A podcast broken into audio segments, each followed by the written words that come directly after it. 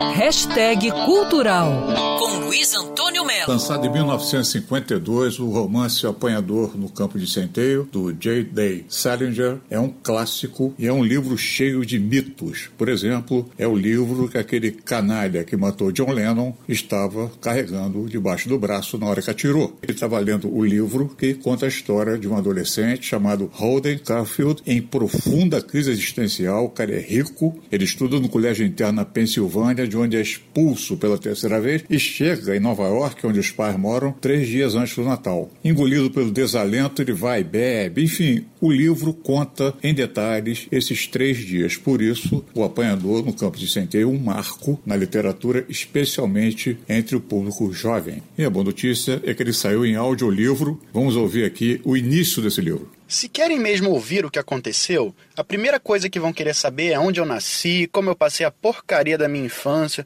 o que meus pais faziam antes que eu nascesse e toda essa lenga-lenga tipo David Copperfield. Mas, para dizer a verdade, não estou com vontade de falar sobre isso. Sentiu o clima, né? E a crítica de literatura Mel Ferraz faz comentários bem interessantes sobre o livro O Apanhador no Campo de Centeio. O que eu acho muito importante a gente entender é que esse livro é uma grande metáfora para uma grande crítica quanto à sociedade capitalista, individualista, egocêntrica e materialista. Ele vai criticar as pessoas que só acumulam, as pessoas falsas de Hollywood, ele odeia o cinema.